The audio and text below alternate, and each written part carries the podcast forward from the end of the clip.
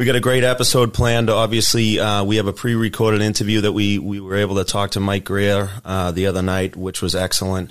Um, you fans will uh, will really enjoy that. He gives a lot of great insight. We got the mailbag and a couple other topics. So giddy up, here we go, Motzi. Yeah, looking forward to it. You've been watching the the World Juniors. I have. Yeah, it's been great because it's being played in just one rank. There's spread out over one day. So on Christmas Day, kicked off two o'clock, six o'clock, nine thirty. So I was posted up on the couch after ripping through my presents and stuff in my face. But yeah, a lot of great hockey. It's it's the quality of play is great. And, you know, best players under uh, twenty in the world playing at a high level, and it's just been really really good to watch. There's some some talented players, talented teams, and excited to see the outcome. Yeah, no, it's great hockey to watch. A lot of talent on all these different teams, and and you know so many different first round picks and things. It's been great. How was Christmas? Was good with the family? Oh yeah, yep. So I, I got everything that I had on my list. Yeah, which is good. It was a pair of socks and a tie. And did you get some combos in your stocking? I know you're a big combo guy. Huge combos. I got a, uh, gift card to. Uh, It's a couple convenience stores. To the convenience store down the street. I'm gonna load up on the combos. Yeah, it comes. You know, especially driving a hockey. I know you love the the, yeah. the combos and lick the fingers and get them all over the steering wheel. It's yeah, nice. Yeah, yeah. Any road trip uh, combos are an absolute necessity. It's a staple in, in the truck and. Um, you a, just show your Avon roots right there with with the combos being top of the snack list. Yeah, well, I mean, some of the um, selection of of flavors is just off the charts. they just keep wowing me. Yeah, yeah. Oh, that's good. Obviously, the the World Juniors, like we said, has been great, and, and obviously, we hope everybody had a uh, a Merry Christmas. And we're getting into the new year. I got to give uh, Studley Budley, uh, Buddy Yandle, my father, a, uh, a, shout out. It was his birthday over the weekend, right after uh, Christmas. He uh, turned Mario Lemieux number sixty six here. So happy birthday to to Big Bud. Happy birthday, buddy. That's a good number. You know, as far as a Christmas present, you know, I'm sure he was the best Christmas present his parents ever had. So Yeah, exactly. That's great stuff. Yeah, so as far as World Juniors, uh, I was fortunate to play uh, back in 97 and it's just a, a great thrill to put on the um, the jersey and represent your country and there's a lot of pride and camaraderie within the group and the competition is great. We had some uh, really good players. We were over in Finland that year and um, you know, it's a process to make the team, and you know, looking back, there's uh, so, such memories and, and, relationships that you you form, and these kids, uh, you know, now that the U.S. development program is in place, you know, that they know each other, they play with one another. You know, there's some outliers that make the team at times, but for the most part, they know each other uh, really well, and that camaraderie and that chemistry is is kind of one of the biggest X factors. You know, it's a short tournament, you know, um, with a lot of high end competition, so you want to hit the ground running. So, but it's it is great quality uh, play, and you know Canada beat up on Germany the other day, and you know we talk about running up scores, but in a tournament like this, you know you have to throw that out the window because there's um, goals for, goals against yeah, stuff, yeah, goal differential uh, component to it, but sixteen to two is is is a number. I was uh, a buddy of mine texted me like he's a he's a gambler. And he was like the Canada was minus seven, which is like, I mean, that's a football spread. It's crazy. You know what I mean? He's like, what do you think? I'm like, I, I, don't know. I know Germany had the COVID bug going around. I'm like, but seven goals? It's crazy. And then I, I was working. I looked at the score. I'm like, 15 to one? Like, what is going on? It's nuts. But, uh, yeah, that was, uh, that was interesting to see. It was, uh, it was crazy. But how was the, uh, I mean, it's great. I know obviously back in the day when, when you were playing, I mean, we were still surviving on black and white TVs and, and you know probably six channels, right? But it's great to see the coverage that you get nowadays and having the NHL network and everything around is is is, is awesome to watch. Yeah, I think that's you know as far as Canada goes, it's uh, you know a stat was that it gets better ratings in the Super Bowl. You know as far as uh, viewership and we didn't have the coverage back then, but you know we we definitely had the the quality of play. There was a, t- a ton of great players that we played uh, with and against, but having the NHL Network on board and, and, and, televising all the all the games is just it's great for the game. It's great for these players' exposure, you know, and also looking at it from a scouting point of view, it, it was always a great event for, for players and management to go and see their guys or see potential draft picks. But um, you know, being able to see it on on the TV is is probably second best, and having those live games. But yeah, it, it is a, a, great time to sit down on the couch. I recorded uh, yesterday's because I was kind of buzzing around, but I stayed up and watched all the games. So it's it's been uh, it's been a treat. Let's yeah. just say. Yeah, that's good. Yeah, between that and, and you know the NFL and all that stuff getting going, it's been good. I, I, I actually had a funny story. I was excuse me. I do a little pool with with some friends, and there's about a dozen of us, and everybody throws up a few bucks, and it, you know it's a fun little thing. And my brother started a few weeks ago. This like whoever does the best at the one o'clock games, he orders them like Uber Eats, and uh, so I was I was coaching games. I had three games over the weekend, and and I ended up like you know winning the most games. So they're like, next thing you know, I'm coaching a game. I, they're like, oh, where's your game? I'm thinking they're gonna send me like an Uber Eats delivery of food at my you know, on the bench with me, right? So I'm like, oh, it's up at Hockeytown. I just made up the rink that it was at. I was hoping they would they'd get it delivered to the rink, and some random coach would be eating KFC on the bench or something. You know what I mean? So turns out my wife's at the house and somebody's banging on the door and she's like taking down the, the, the lights off the tree and slamming on the door, the banging on the windows. The guy's like, Hey, what, uh, you know, what's going on here? Joanne's like, uh, what are you doing? She's like, I didn't order any food. And he's like, no, I got a, I got a delivery here for Ross. It's, it was a big Mountain Dew, uh, KFC, like a bucket of chicken from KFC. She's like, leave it on the porch. Like it, it was hilarious. It was, uh, typical nonsense group of friends that I have, but it was uh, kind of a funny story. I was really banking on, you know, getting it delivered to Hockeytown and some coach be like, yeah, I, I think this delivery is for you. I, I, thought that would have been even better, you know? I love it. Yeah, a little drumstick on the bench. Never yeah. heard anyone. exactly. Oh, that's awesome. But you get, um, you know, you, you, get your reward for winning, right? Yeah. It doesn't yeah. get old winning championships. Exactly. I'll take it. I'll take it. That's for sure. I'm not a, I'm not a big, uh, fast food guy, but uh, I, I, you know, whatever. It was it was good to have. And the Rink Shrinks are brought to you in part by the Boston Junior Terriers. The Junior Terriers are one of the top hockey organizations, not only in New England, but throughout the country.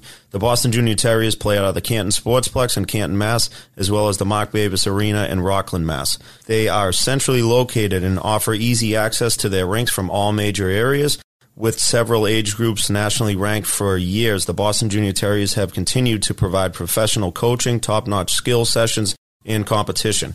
Playing in the Eastern Hockey Federation, which is recognized as the top youth hockey league in the country, the Boston Junior Terriers provide hockey for all ages and skill sets from their entry level learn to play and skate all the way through U18, under 18, and everything in between. From cradle to college, Mott's, when you think about it, right?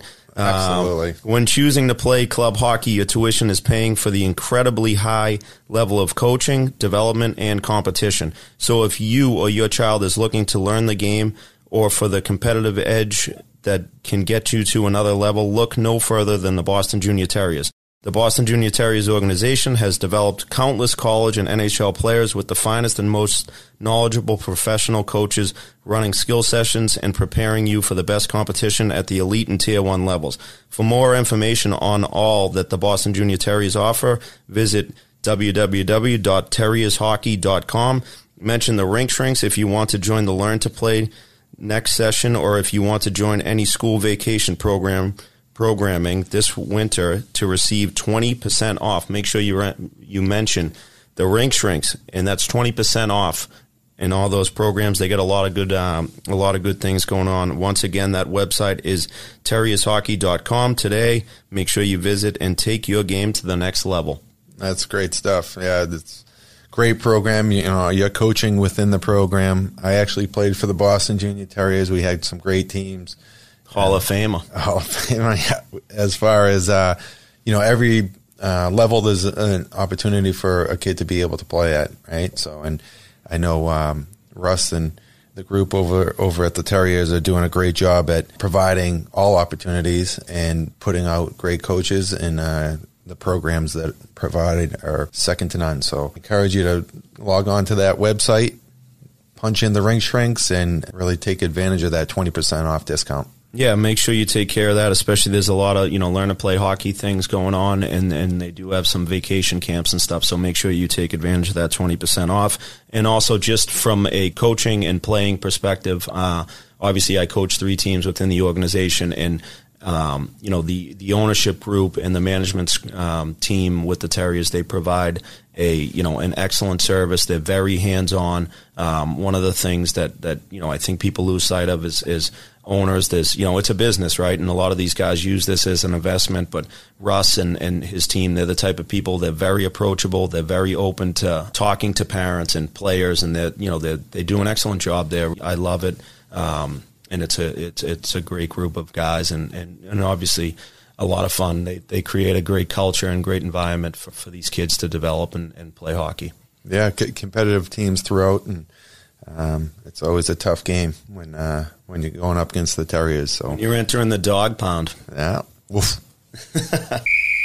On to some uh, some hockey stuff. I was you know I was wanting to chat to you, you know, with you about is at what age do you think, and I know this, it, you know, it comes from the mailbag a little bit too, but at what age do you think it's okay to kind of, you know, shorten the bench, put out power plays, put out penalty kills and things like that? Obviously, I deal with the youth, younger teams than you for the most part. Um, and, you know, we just kind of roll the lines and play, but what are your thoughts on it? You know what? My son's 15 and, you know, we did have a couple power play setups you know, we so we could run through a few uh, reps in practice. But when it, I, I made sure that everyone knew, you know, the routes on each position, and I I still feel that you know, the developmental time is you know everyone should be getting a a, chance. You know, it's uh, even at 15 to shorten a bench. You know, there is certain times within a game um, where you can use your personnel differently.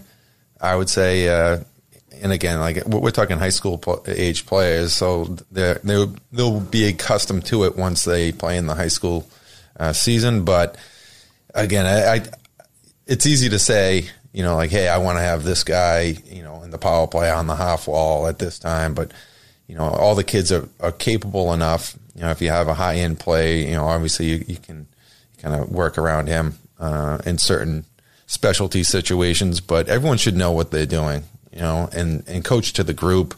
Um, shortening the bench is, is, you know, difficult at a young age. This, I, I disagree with it, mm-hmm. you know. Um, and I got some pushback from some parents about, you know, player X being on the ice at, you know, a power play situation and they were nine and 10 years old. And I'm like, hey, uh, that's the end of our conversation. Yeah. But, you know, it's, know, I, I think uh, as you know, we talked to Grazy about, you know, there's there's definitely um, too much emphasis on winning, yeah. and, and that's it's kind of stunts the the developmental uh, kind of thought process. Yeah, no, I think uh, I know at least in my philosophy has always been as I'm getting like my you know my Pee Wee team, I've started to kind of show them some different setups and work on it with each group. And you know we have three lines and five defensemen, so I try to go through it all with everybody.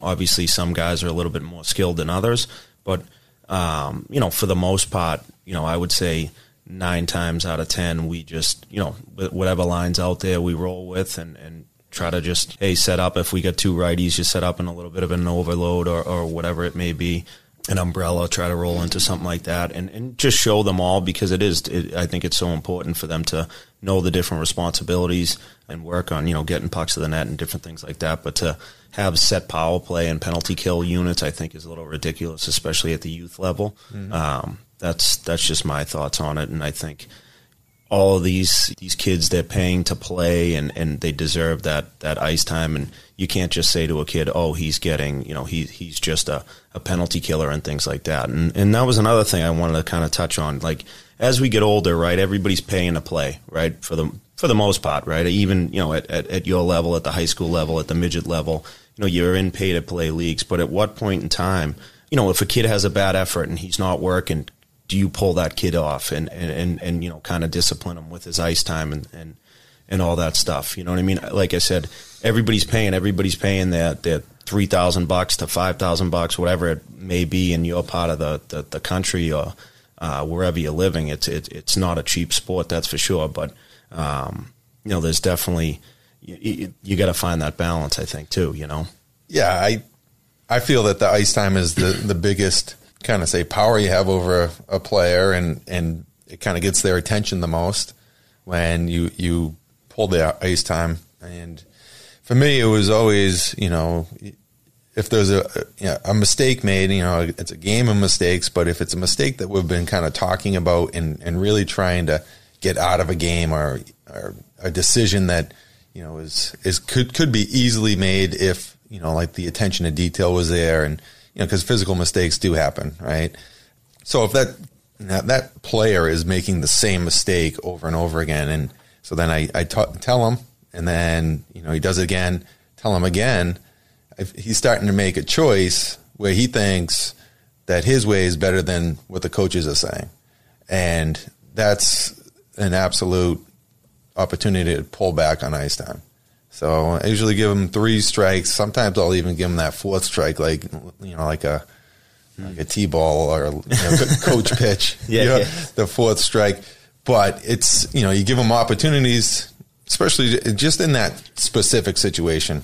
You know, obviously, you know, like I said, it's a game of mistakes, and you, you're not expecting you know perfect play from different age groups or whatever. But I, I just think that you know if you put that in place and you tell the kids up front, you know this is you know what you want to accomplish in this in this situation, and if they listen and try to execute it, you're, you're fine. You know, but then if you're trying to do your own thing consistently, I think that's where you can start pulling back ice time. Just, I mean, I, even if it's a shift, Right. You know, I'm not looking to bench a kid. It's just one shift. Think about it, and then next time you're in that position, just make a better decision. Yeah. No, I think like you said, that ice time's that caveat, and and you know, I, my biggest thing is an effort thing, right? The effort we talk about all the time is you can control your effort, right? Everybody's going to have bad games. Everybody's going to make mistakes.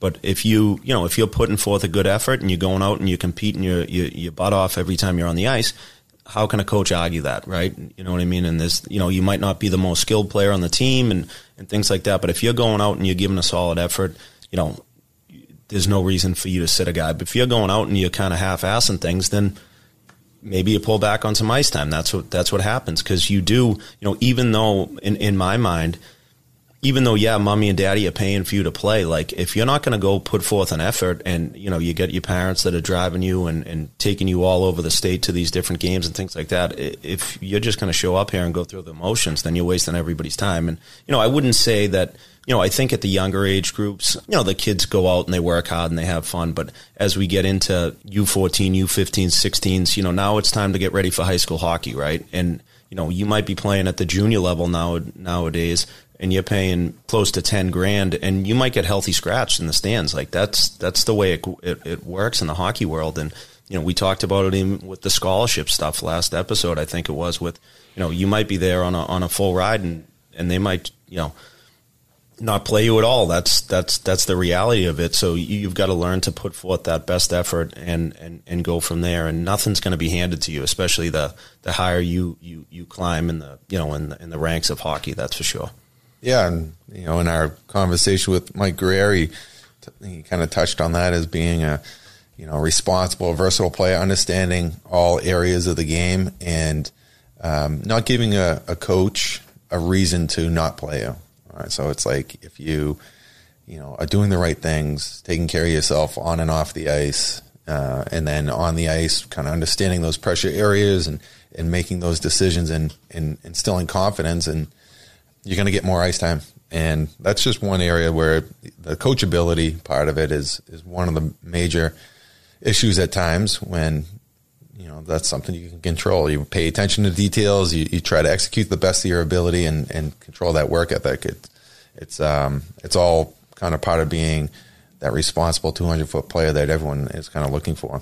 Yeah, and I mean, I think with that too is you know I'll never punish a player for getting t- an an effort type of penalty. Right? You work hard, maybe uh, you know, especially as we get contact, you go and you play the body on somebody, and maybe the referee gives you a penalty, or you you know you back check and you you butt off and you you know you maybe tug a guy or whatever, or, or you know whatever the, the the penalty may be. But if it's you know stupidity and and a retaliations type stuff, then for me that's that's you know you have the right as a coach to sit a guy down for a couple shifts. That's that's the reality of it in my mind. Like you've got to recognize the situation that hey, we're about to go on the power play. Maybe you got cheap shotted, and you know because you retaliate, now it's a four on four. You know, now now we're back to even strength when we could have had a man advantage and had you know a better opportunity to score a goal. And you know, sometimes a kid doesn't learn unless he he sits on his butt next to you for a couple shifts. That's the way it that's the way it works.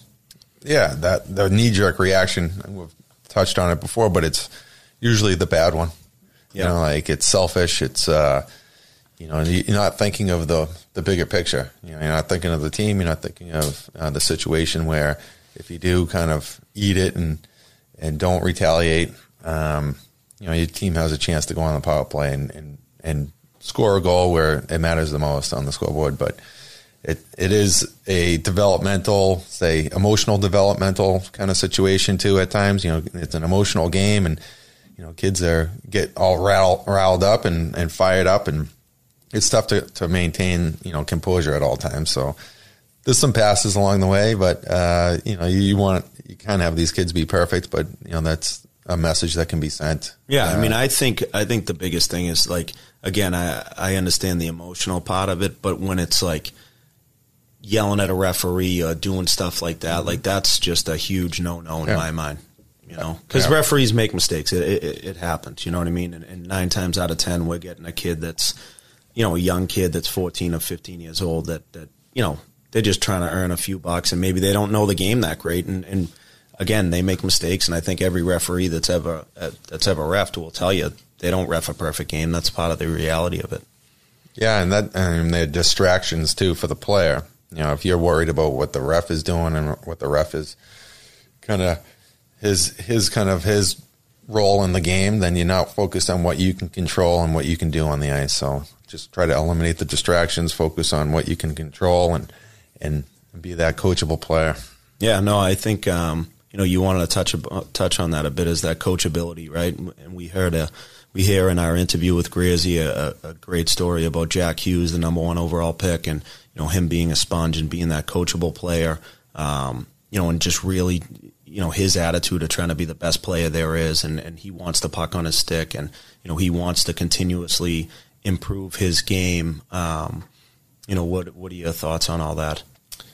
Yeah, it's it's tough to you can't really teach that internal drive, but a lot of kids have it, you know, and you know you can get your parents can push and, and guide and encourage. Um, that internal drive is is really what will separate a lot of players as they as they climb the ranks from age group to age group, working to be the best player you can be. And, and we've we've touched on a lot of different areas to do that, but it's it's really coming from the belly, right? You, you want that That To be- internal drive. yeah, you want to be the best you can be, and whatever you know, it could be the practice, that drill, and then transfer into the game, and it's staying in that present and just really doing what it takes to to kind of understand wh- where you want to be and where you want to go. And um, it was really nice to hear what Grazy had to say, and we'll uh, be able to hear a few more things from from him in the interview. Oh, one other thing that I want to touch on too, and we forgot at the beginning, was a uh, was uh, those transferable skills we talk about, and and and do defensive uh, specific camps work for kids, and what are the benefits? Yeah, I, I feel that you know just because it's a D specific camp, you know you're touching the puck all over the ice, uh, so forwards can benefit just as much um, and understand some of the difficulties that D face. Let's just say on a retrieval and kind of understand their position a little bit more. So I think it, it would be beneficial for uh, all players to participate and kind of just be a student of the game and understand those reps and and handling the puck in those different areas. Offensive zone blue line escapability in the neutral zone and retrievals in the d zone. So um, you know there's definitely benefits. Yeah, I think uh, um, skating wise, I think you know if you work on you know what no matter what position you play, if you you know can focus on obviously a defensive camp, you're going to be focused on a lot of pivoting and backward skating and things like that. So the better skater you are, that's going to help you as a forward, right? That's going to help you um, no matter what position you are. So I think that's excellent. The other thing too, and we talk about this all the time, is you know to have that perspective of you know, a guy breathing down your neck uh, when you're going back for a puck and trying to make a play as a forward. If you can get to know that and and you know learn how difficult it actually is, I think you can gain a further appreciation and understanding of the game. So I think um, you and know, also apply it to your game when you're on the forecheck know, know that it's difficult to, to make those decisions under pressure. Absolutely. So I think that's um, it, it, it's very important, and I don't think you know. Obviously, defensive players, I would encourage them to do stick handling camps and do shooting camps and different things like that. Uh, but I would also, you know, highly, highly suggest kids using forward centers, defensemen, no, no matter what position you play, working on those defensive skills as well. But yeah, well, I think. Uh, you know, now is a, a, great time to bring it over to Greerzy. I think this is a great interview. Uh, we learned quite a bit about the his path throughout hockey. Obviously, his family history, which a lot of people don't know because he's such a, a quiet and personal guy. But obviously, his father was the you know director of player development and, and work with the Patriots. He was actually responsible for drafting Tom Brady for all you Patriots fans out there. Decent uh, pick. Yeah, yeah, that was solid. He was actually the only only front office personnel that contacted uh, Lloyd Carr, the coach of Michigan, about Tom Brady, which was uh, which was pretty cool. You know what I mean? So obviously, just uh, you know, he's got deep roots in the in the football world, and obviously his brother Chris was involved in scouting for years, and uh, and is now you know I think he's in his second year as the general manager of the Miami Dolphins, and um, you know, so great, great family genes, that's for sure. Uh, fins up in the Grier household. Yeah, exactly. Go Dolphins. Be sure to stick around after Mike Grier's interview. We have a few great voicemail uh, messages in the mailbag, as well as a few other emails. So stick around. We'll be uh, touching on some some hot topics, and uh, it'll be uh, it'll be nice to chat about some of that. Yeah, no, it's topical. definitely the uh, the the voicemail's been uh, been going great. We've been trying to pick out a couple per episode and make sure you guys remember that number three four seven six shrink. Uh, that's three four seven six shrink, and uh, and also you know we're available on Twitter and Instagram, and you can send over some uh, some uh, questions, and we do still have our, our email as well, the the rink shrinks at hockeyjournal.com. So stay tuned, and and uh, after the uh, the interview, we'll uh, we'll we'll have some fun with those. Yeah, dip into the mailbag. Do you want to become a better hockey player this summer with Paul Vincent Hockey? Since 1972, Paul Vincent, currently the head skills instructor of the Florida Panthers, has been developing NHL and college hockey players. Paul Vincent stands by his saying, "There's always room for player development." Players such as Patrick Kane, Jonathan Toews, Keith Yandle, Matt Grzelcyk, Patrick Sharp, Adam Oates, and many more have trained with Coach Vincent and his staff and have outstanding results. Join Paul Vincent this summer at one of his four Massachusetts locations Canton, Saugus, Middleton, and Falmouth on Cape Cod. Registration is now open for 2021 camps. To reserve your spot today, go to pvhockey.com or call 978 807 4070. That's pvhockey.com or call 978 807 4070. Paul Vincent is ready to get back to work this summer. Are you? Now we are pleased to welcome to the Rink Shrinks podcast Mike Grier. Mike played 1,060 NHL games over a 14 year NHL career with the Oilers, Capitals, Sharks, and Buffalo Sabres. Mike is known as the first African American player in the history of the NHL to be exclusively trained in the U.S. Interesting fact there. Uh, Mike was recently an, an assistant coach with the New Jersey Devils. Welcome to the show, Mike Grier. Thanks for having me, guys. Yeah, super excited to have you on, Greerzy. Uh, talk about your experiences, your your whole kind of career and, and your coaching career, and then also uh, your kind of take on the youth game. My uh, my first experience with Greerzy was I was a 145, 150 pound freshman at their academy, and back then you're a little more physical. Uh, let's just say uh, a little pudgy. but uh, yeah, you're carrying a little bit more. So he was about 250 plus pounds. So he could have easily broke both both my shoulders with one hit. But being the nice guy that he is, he he came in, you know, just separated the guy from the puck instead. so I wanted to thank. I don't think I've ever thanked you for that. So you, you prolonged my career from freshman year by uh, being a good guy. Trying to chase you around out there. Yeah. could, have, could, have, been a quick end to the uh, concussion protocol for Mott's just uh, watching from the stands if uh, if Grizzy really laid the hammer down on you. Exactly. No, that was uh, I was very appreciative, especially after I saw what you did at BU, which was absolutely demolish people and and put fear in defensemen going back for pucks. So it's uh, one of the best uh, transformations I've seen, and you know we're happy to have you on, bud. Yeah, thank you. Yeah, so Grizzy, I mean, just talk to us a little bit about like how did you obviously for those fans that don't know out there, obviously you come um, you know, your father was involved in the NFL for years. He coached in college also as well. Brother was uh, involved in football and obviously he's now the, the the GM of the Miami Dolphins. But what, what why did you choose the hockey route? Well, once we moved here, I was like probably two and a half when we when we moved um, to Holliston, and um, people just seem to be playing hockey. And my uh, Chris, my older brother, he's five years older. He decided to try it, and he's kind of someone who I always looked up to and admired. So once he went to the rink, I figured I'd follow him there and I'd I'd give it a try as well. So um, that's where it started. I know, um, as my mom used to say, that first first couple years I was pretty bad, but you know I think I just liked I liked being out there, like the speed of the game and and uh, the physicality of it all. So I stuck with it, and you know, as it went on, um, it kind of became something that was my own. You know, we're we're a football family, and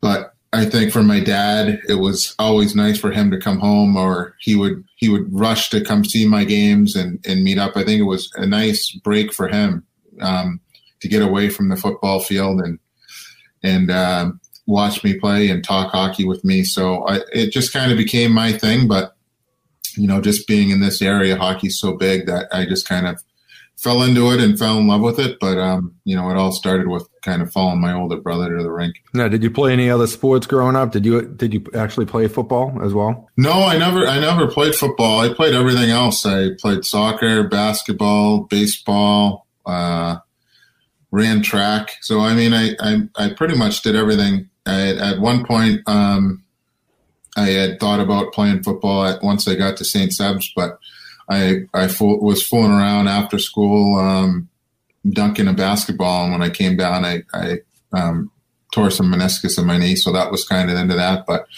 um, I never I never played it. My brother played Pee Wee from Pee Wee football on, but um, I don't know. I was just doing so many other things. I never really I never really got into it, and, and thought maybe I'd give it a try in high school.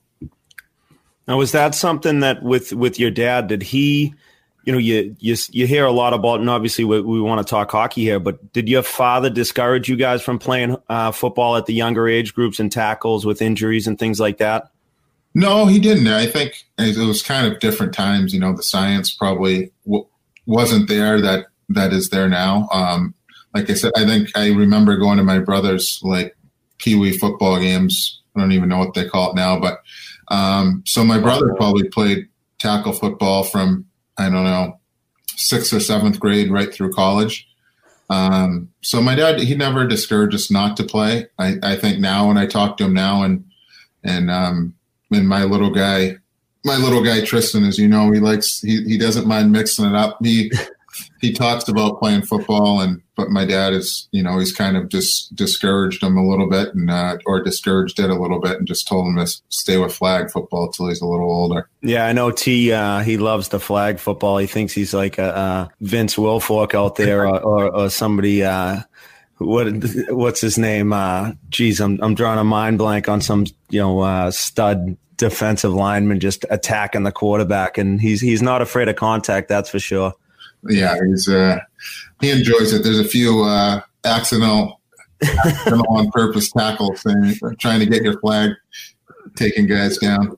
Kyle Van Noy, he's with with uh, he's taking after you with your brother's team. Yeah, a little versatility on the kid. I, I like it. Little Jim. But growing up, you uh, you're in Sports Illustrated as a defenseman, Grizzy. So when did you uh, make that switch to forward? Um, I I pretty much played both, probably off and on until I don't know, right before high school, maybe the year before high school. Um, I mean, I played the majority of my time at forward, um, but I I would some teams would need me to play D, so I would play D, and um, you know, even at times you go to some of these tournaments and and there's so many so many good players they'd ask you to play D, so I'd go back and play D, but um, I think I think in the end of the day, it it kind of helped me. And you go from an offensive guy, and as you as you uh, as your career goes on, you get to college and you realize there's lots of talented guys.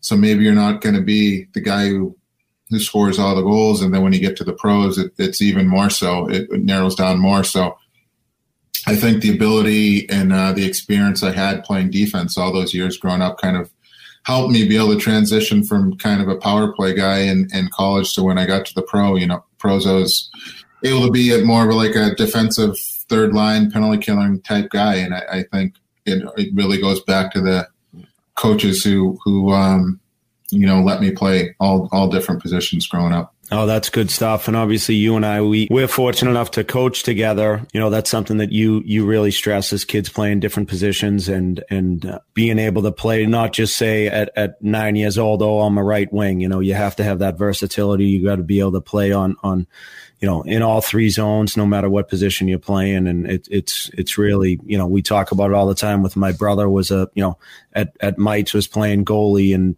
half the game, uh, you know, half the game in the net and half the game playing, playing offense, which is, you know, a lot of parents, I think these days get so set on certain uh, positions and, you know, it, it's something that, you know we need to kind of relax and let things play out because like you said things can can change so much over the course of your career yeah we've talked about it uh, quite a bit but so Grazy, like seeing it from both sides, like as a forward, you don't like when a defenseman would just shovel their problems on, onto you. So I try to put the, the defenseman in forward positions at times just so that they can understand what the, the when they make a bad play or make a bad decision or just pass their problems on, it's making it more difficult for that forward. So, and vice versa. Like if a forward sues a D, you know, and has to understand how difficult it is going back for a puck, they can try to work to get into position a little bit more. So you're seeing it both ways uh, made you more of a valuable player, and that's something that we try to stress too. So that's that's all good stuff.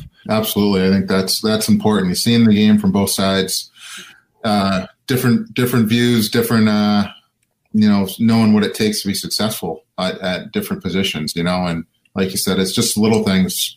You're a winger and you play D, you realize that, you know, you need that winger there to make a breakout pass to. You know, if you're slow getting there and lazy and you just expect the D to make a beat a guy or get you the puck, you, know, if you go back and play D, you realize, you know, well, there's no one there to pass it to. What do you want me to do? So I think um, all those different ex- different experiences are really really uh, great at shaping and molding these players as they as they develop. So, Grazy, were you a um, you know a guy that obviously you said you played multiple sports? Were you a kid that played you know hockey in the summertime and things like that, or were you um, a year round type of guy, or, or, did you play multiple sports and things like that?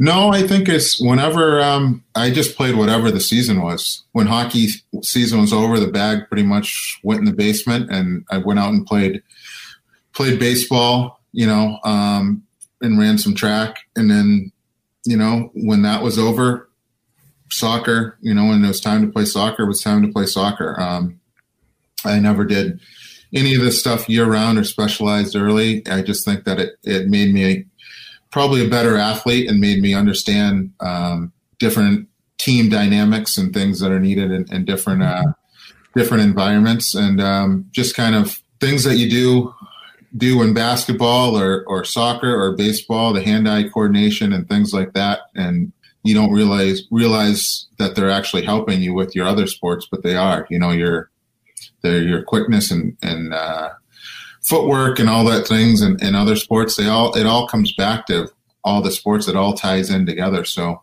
um, yeah, I was just happy to be outside playing sports and whatever the season was, that was it. I didn't really start doing summer stuff until you know I probably got got around twelve or thirteen, and then I you know I do a couple tournaments in the summer, but even then I, I kept I kept playing uh, baseball and, and soccer throughout. So you went to, th- uh, to I'm sorry, there are academies on my brain. Uh-oh. The TA tag is St. Sebastian's a perennial powerhouse in the ISL back in the day. What was that experience like? How did you get there and, and how was your experience while you were there? Um, it was a great experience for me. Um, I you know I got to credit my parents for me for it because uh, I didn't really want to go, to be honest with you. Um, I was enjoying my friends. I had a close group of friends, and and and playing hockey outside. So I was ha- I was more than I would have been more than happy just to play play hockey at Holliston High, and and um, you know if I did that, I would say most likely I wouldn't have ended up at at BU, and who knows what I what would have happened from there. Um, so I, I, give credit to my parents. They knew I, I needed a little bit of um, a smaller classroom environment. I I got I got decent grades at um, at public school, but you're sometimes you're able to slide by in the big classroom. So I I pretty much did the bare, the bare minimum, just what I needed to do to get decent grades. So um, my parents they they sent me to SEBS, and it turned out to be probably the best thing for me, and, and one of the biggest uh, turning points of my of my life. I had a great experience there, school wise, um, community wise, hockey wise. We had, we kind of I kind of entered at the right time where you know uh, we we had really good teams all three years. Um, all three years I played varsity there. I didn't play varsity as a freshman, played freshman hockey, but the three years there, I think we we won the league, and um, I made a lot of a lot of friends that I still I still keep in touch with now. But it was a a, a great positive experience, and um, like I said, I think it was um, probably one of the moments that kind of changed the trajectory of my life. Was was uh, Coach Didigian there back then, or was it a, prior no, to him? Yeah, he. I think who was your high school coach? After I had Danny Williams. Oh, okay. Who, uh, was a, a, great guy. Great guy. We all loved him. Um, he's a history teacher there. Um, he really supported us, and and to his credit, we had a lot of talent there. He just kind of let us play. Um, he kind of got out of the way and just supported us and and let us play with freedom. And uh, we had a lot of fun doing it. So it was, um, like I said, it was it was a really good experience for me. Oh, that's great. That's great. And then you, you know, you went from from St. Sebastian's and obviously made the decision to go to attend uh, Boston University. Talk to us about that decision and were there were there other schools involved? Yeah, um, I was. It was really down to um, Providence, Maine, and BU. But um, you know, fortunately for growing up, for me, my dad had always taken us, tried to take us to the Beanpot, one of the Beanpot Mondays every year growing up. So I grew up watching the Beanpot, wanting to play in the Beanpot, and you know, in high school and middle school, those those BU teams they were awesome. You know, you had, you know, Tony Amonte and Keith Tkachuk and and the Sacco brothers and Scott Young, and I mean, they were loaded and, and so exciting um, that I did, that was somewhere I always wanted to go. Um, so when they when they gave me the opportunity to attend, um, you know, I I jumped at it because you know that that's a place where I always saw myself and a place where I always wanted to be. So as far as BUBC, it's a it's a big rivalry. Rivalry, I would say one of the best in college hockey. one thing that stood out to me when I was going through the recruiting process, I would go to the games and just watch players and watch teams. But one of the hardest hits I've ever seen live in, in person was you in the Beanpot against Greg Callahan. Uh, could you tell us about it? Um, you know, I know there was a little rivalry there on, on some level, and uh, he's a big body for people that don't know. He's about six three, and Greasy are about six two, six three, and it's just one of the, the hardest hits at full speed that I've ever seen. And it must have felt good. Did you in one of those hits where you didn't even feel it? Yeah, it, it actually exactly. You don't just kind of go through the guy. And with Greg and I, it actually went back to St. Seb's. He was at Belmont Hill, and that was that was kind of our Thayer and Belmont Hill were the two our kind of two main rivals where the games were always really intense and physical. So it went back went back a few years, and um, you know it's just one of those moments where everything lined up perfectly. You know, he kind of stepped out behind the net and I, get, I, I guess he was kind of surveying his options, and uh, you know, I he didn't see me coming, so it was just kind of something where it all lined up. You have the rivalry, you got the bean pot and everything, so you're all you're all jacked up, and it was just uh, just one of those things where it, it was kind of all perfect. I think if I ever got hit like that in my life, I think I'd probably be you'd be taking me off in a stretcher. That's for sure. Yeah, a little bit of a yard sale there too. But. the old the old Boston Garden crowd must have been fun to play into. Obviously, the Beanpot it's a little smaller barn than what what these kids nowadays are used to seeing, but it was a pretty cool pretty cool place to you know I remember going to Beanpot there as a kid. It was it was pretty exciting, and the fans being right on top of you must have been helped amplify the moment. That's for sure. Oh, absolutely. The student sections. I mean, the kids now don't get it because they're in the nice nice new um, garden, and they're up in the so far back up in the in the um, in the bleachers there. But at the old garden, they're they're right on top of you. You know, if if you're in one of the locker rooms, you actually have to walk out kind of through the crowd to get out on the onto the ice. So it, it was definitely um, a great place to play. You know, you, for me growing up watching, you know, the Bruins and Cam Neely and all those guys and Ray Bourque playing the play in the garden and to get to actually go on the same ice. So then when you're out there in, in a beanpot in a rivalry game and it's sold out, um, you know, it's it, it makes things pretty intense, but it's actually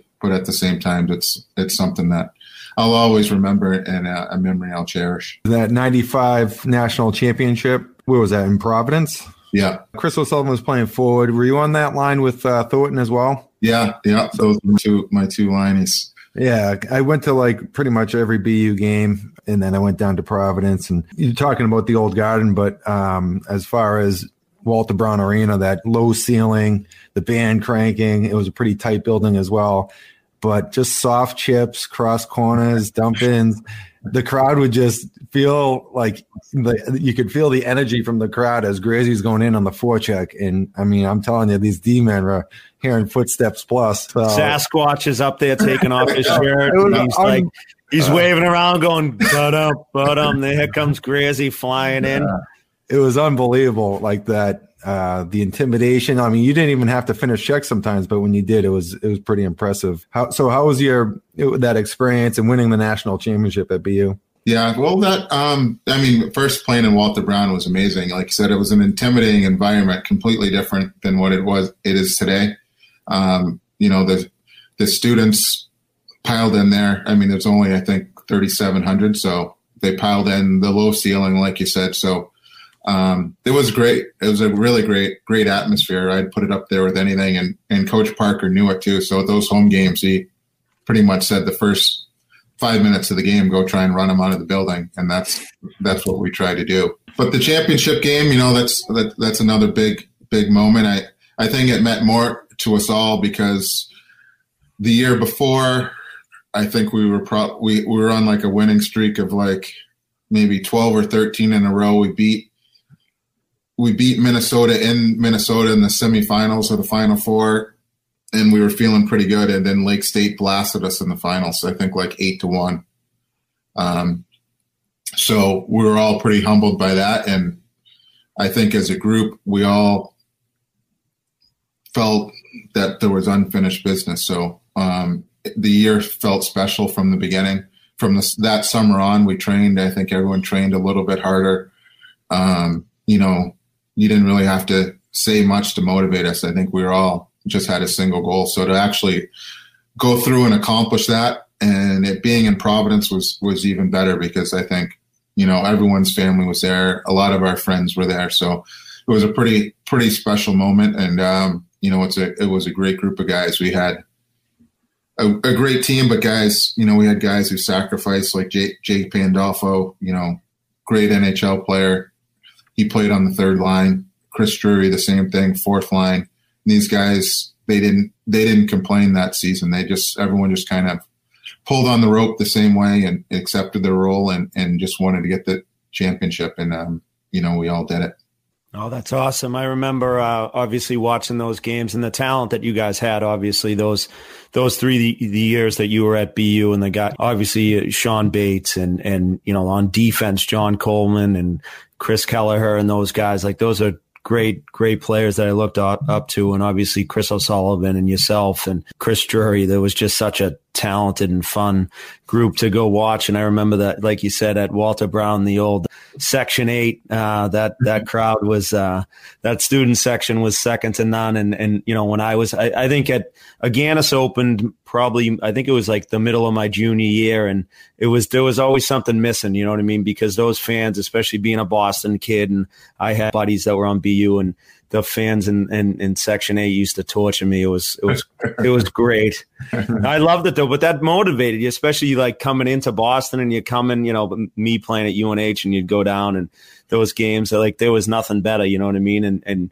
you know, as long as your parents weren't, or, or my uncle from Charlestown in a fist fight in the stands, it was a successful night, you know? Yeah, it was the only place they served beer in the exactly. You, know? yeah. you can't forget about Kaj Linna, Steady Eddie back there, too. Yeah, yeah, yeah. Yeah, the silent Finn. Uh, I actually coach his son, his uh, son Alec. So, oh yeah, yeah, he, he was always doing his job, getting the puck, you know, to the, the right guys, and he was he was actually a good defender too. Yeah, he was really good. Him and Richie Brennan, a lot of those guys. That, oh yeah, Richie. Yeah, yeah. Here, yeah. but they were as college players, they were excellent. Yeah, yeah, no, that's awesome. And then you, you know, you made your transition after after winning the Beanpot and winning the national championship. You you you know you you jumped right into the NHL and and you know a kind of a crazy stat. Obviously, you played over a thousand games in the NHL, and you never you never spent any time in the AHL, which is, you know, pretty wild. Um, you know, most guys, especially back then, a lot of guys had to go and pay their dues. It felt like right when you were breaking into the league, and you know you were able to make that transition in, into becoming an NHL regular with Edmonton. Talk to us about that. Yeah, it was. Um, I mean, it's funny how, how life how life goes. I I was actually drafted by St. Louis, um, and after my sophomore year, um, Mike Keenan kind of, he flew out to meet me at one of the USA Hockey festivals asked me if I wanted to sign. I said I wanted to go back to school. Um, he said, "Great," you know, gave me the whole spiel. We love you. Good decision. We we respect it and all that. And then he traded me two weeks later. uh, take that, Mike. Yeah. So, but it, just the way life works, like it was for my career, it was the best thing that could have happened to me. I, I went to Edmonton. It was a young team that was rebuilding. They had, you know, the Gretzky Messier era was kind of over. They'd been in, in a little bit of uh, stuck stuck in neutral for a while, so they decided they were going to, you know, bring in a bunch of young guys. I think there was maybe seven rookies, six or seven rookies my my first year, um, and they just kind of threw us in the deep end and and could see if we could swim. So um, it just happened to work out that way. If like if I had if I went to St. Louis, they were a veteran a veteran team. I'm I'm sure I would have I would have had to spend a, a year or two in the in the minors, and you never know what happens then. So, um, you know, sometimes things happen to you that you're kind of upset with when they first happen. You know, who wants to, who wants to go to Edmonton, right? When you're you're a 20 year old kid, you and uh, you you always want to kind of pay back the team that drafted you. So I'd always wanted to play for St. Louis, but that disappointment actually turned into um, you know something that was kind of a, a, blessing. That's great. Danny Lack was working out with us, fellow another BU guy. I think he he bought like a big excursion or something like that. You know, it was like the but, but bigger bigger than like an expedition. Yeah. Oh, I remember those. Yeah. What up in like training camp, the boys are just giving him a hard time, telling you know, hey coach, we don't need to, we don't need a bus. We're just gonna hop in laps. he goes oh, out and gets a two two seater stick shift. Doesn't even know how to drive sticks. Like he's he was a classic individual. Oh yeah, he was a beauty. He was a beauty yeah, but everyone who played up in Edmonton has has had great experiences and and loved it. Um, you know, the guys, the camaraderie, the heritage of of past players being around, and um, you had a couple good teams there. You made a little push in the playoffs that one year. What was that like ninety eight? Maybe you went to the second round. I yeah. believe. We went to the second round a couple times, but yeah, we were always kind of the un- a little bit of the underdog. But like you said, like you said, I, I loved it there. Um, great people, great place to play.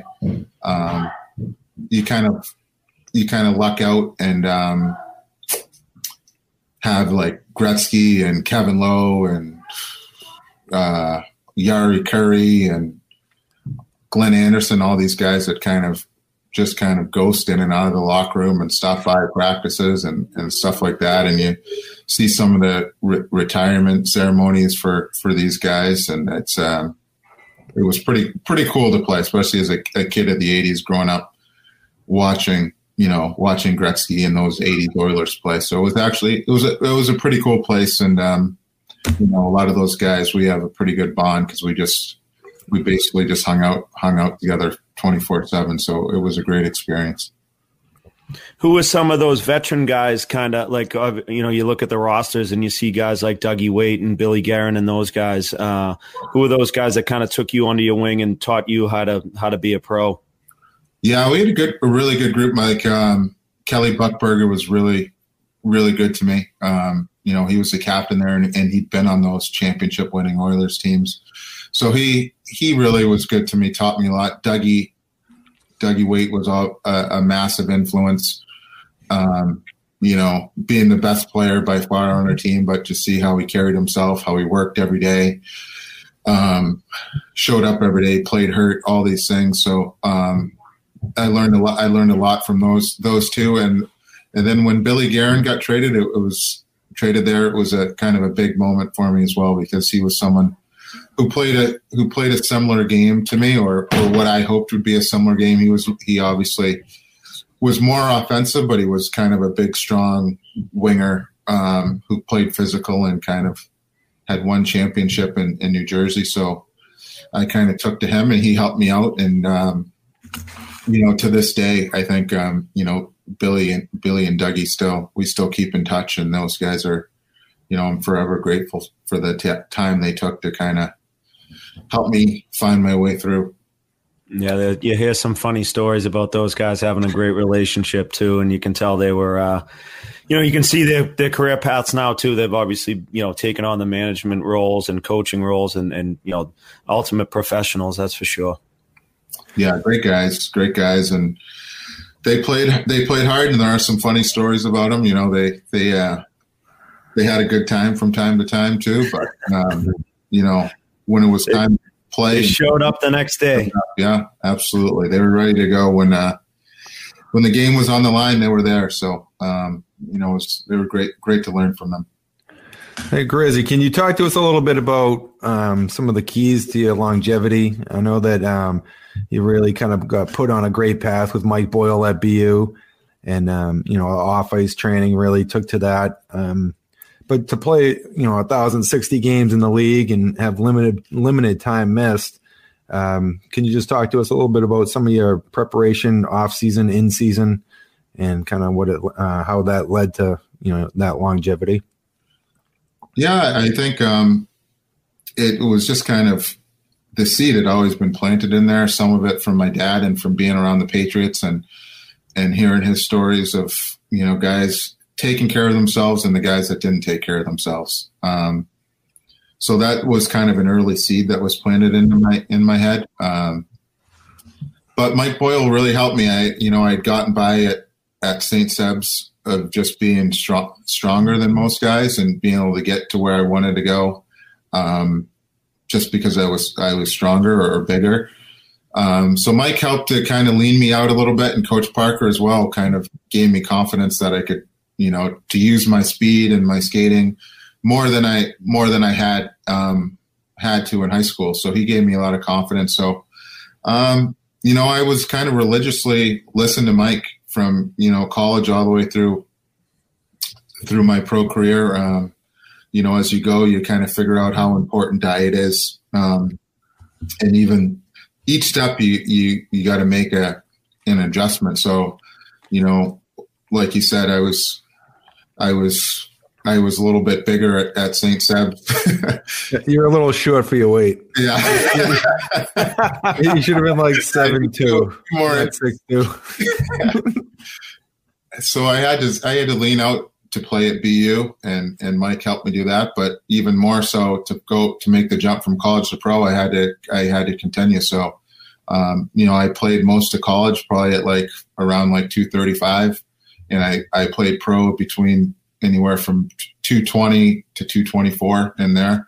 So you had to keep making, uh, following the diet and, and taking care of my body. And then um, I just, I realized I, I don't, I don't drink or anything like that. I know some of that stuff kind of can take it, take a toll on your body. Um, so I just kind of tried to watch what I, what I ate, what I drank. I tried to drink and stay hydrated, and then you know, I took time to stretch and ride the bike before or after practice, make sure I, you know, I was loose. I was loosened up and after, you know, after games, a little spin and stretch just to make sure I got the lactic acid out and, and was feeling good going home. So it was just kind of, I guess, a little bit of a mindset. You, as, as you play, you try and tell guys it's your, it's your job. You know, you could be sitting in an office from nine to five, but if you go to the rink for a few hours a day, it's not, it's not hard to take care of yourself and do the right thing so you can you can uh, you can play as long as you can or give yourself the best chance to have success. I can speak to that too. As you know, as a young kid, I was coming out of college and going to pro, and and uh, myself and Whit and a few guys. Uh, you know, we started working out with Mike Boyle and, and with Grazie and Jay Pandolfo and and the, to see the work ethic of those guys who you know at that time Jay and, and Grazie in particular and Hal Gill. I mean, those guys have been in the league for probably 10 plus years at the time. And they were the guys that, you know, they were the first ones there working out, you know, getting, getting, you know, a stretch in or rolling out and doing things like that. And then, you know, after the workout, getting an extra bike ride in and, and, you know, really it taught, you know, me as a young kid to see these, you know, veteran guys like, like, like Grazie, um, to see the work ethic that, that it took to, to, to play and, and just, you know, and can, to continue to play was uh, was you know was amazing. And you know I can speak you know character wise that those guys they talked to a scrub like me like I was you know like I was one of them, and they took they were great guys and they welcomed us with open arms and just showed us you know it was like hey jump in the mix and and work out with us. And obviously Mike Boyle had a great program, and it, it was you know it was a real treat for me to to work out with those guys for a couple years. Yeah, Jay Pandolfo, I was teammates with, and and Grazie never I never played with you, but consummate pros. You know, always being prepared, getting in a routine, being being able to duplicate that routine is what's important. So, like some of the stuff you just talked about is just that little spin after practice, that lactic acid out, stretch, and then be prepared to be able to continue to to to work throughout the season. It's like maintaining your maintenance, right? So. Yeah. That's you uh, still got the cheat days going on Sundays though, Grizzy. Yeah, a little football. There might be a little pizza, a little pizza going on there.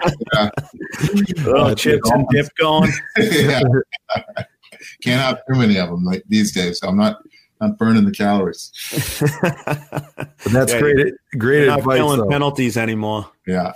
You know, so great advice, Grazie, as far as like just maintaining that that kind of routine and and getting involved. And you and Jay are, were, were prime examples of how it can work and and how you, when you're prepared you can you can stretch your your careers and and still be productive at um, you know later on in your career as well. Yeah thanks. It was i think you uh, you you try to tell young young guys coming up that you don't want to give you don't want to ever give the team a reason to to cut you or not play you or whatever it may be so um, you know and those if you don't come to camp in the best shape possible. If you don't take care of yourself or you're injured, you know, those are you're just giving giving the team reasons to to maybe move on from you. So give yourself the best chance of, to have success and and and just be in the best shape and and, and ready to go as best to your ability. One of the things, Grizz, you, you, you said it quickly is you never, you know, you've never drank alcohol and things like that. But one story I always heard about you, you were always, you know, out with the guys and, and things like that. And, you, you know, you were obviously proud to always be you know part of the team and around the players and things like that. And I think you know you you you set your example of hey, I'm not going to be the guy that's drinking and stuff, but I'm still going to be one of the guys. You know. Yeah, I, I mean, I, I I loved it. For me, it was there just wasn't a lot of alcohol around my house growing up, and then going back to my dad, I saw numerous Patriots guys get into trouble and have their careers blown up or or or injuries or whatever, or get themselves in trouble with the law from from drinking and, and other things. So I, I just decided I wasn't going to go down that path. But I still love to to be out and be with my teammates and have a good time and you know laugh and hear the stories. I don't want to. I don't even want to be the guy who had to hear the stories secondhand. I wanted to. I wanted to witness the nonsense first. uh, you know, I, I I enjoyed it. I, I really. I think that's that's part of the experience. That's part of kind of what makes sports so special is you got a you got a close group of teammates and friends that you can go out to dinner with. You can, you know, go out to the, the club or the bar, whatever it may be, and, and hang out and, and have a good time because you guys have the shared experience that other people don't really know what you're going through. So, um, when it's all said and done, those are those are the times you miss the hanging out and, and being out with being out with the boys. That's the one thing that you know gets ripped away from you when you're done playing, and you know it's tough to replace. But you know, just being a part of a group and kind of similar interests, obviously, and, and being around and, and that camaraderie is is very uh, much missed on all levels. That's why I like the men's league can replace it a little bit. But in these in these COVID times, the locker rooms aren't even available. So yeah, I've, I've been scared. Get the toe drag out. Yeah, last guy back. yeah, exactly. Grizzy, talk to us about you know your other your your your path. You you know you had career stops in in you know Washington and San Jose and Buffalo. Uh, talk to us about those. Yeah, so uh, from Edmonton, I got I got traded to, to Washington, which you know that was actually a pretty a pretty tough day. I'd been, I think, six years in Edmonton, and we, we had a really close group. So that that was kind of a tough a tough day. But went to Washington. And we had it. We actually um, Bruce Cassidy was actually the coach there. Um, but we had a really good team there. Um, I got to play with Jaromir Jagr, who was obviously an all time great. Um, and you know Jeff Hal- Jeff Halpern, we played on the line together for for pretty much the whole time I was there, and he's to this day, he's one of my good friends still. So, um, a lot came out of it. I enjoyed my time there. My um, Jaden, my oldest son, was he was born there, so we'll always have some um, some fond memories of there. But um, the second year there, it kind of all blew up, and they traded everyone, and I got traded at the deadline. So, um, you know, that was the second year there was probably the hardest year of uh, of my career, I, I, don't. I'd never been through a year where we were just where everyone was gone and we were pretty much losing every night. Um, but it was a good place to live. I really enjoyed living there. Um, had made some good friends. Um, but from there, I went to Buffalo, and that and that's uh, I really, really, really enjoyed Buffalo. Great place to live. Great people. Great fans. It's a sports town. I'm sure you guys kind of see a little bit with the Bills becoming a football um, having some success this year in the Bills Mafia and all that stuff. But it's a good sports town, um, hardworking, and um, you know Chris Drury was there.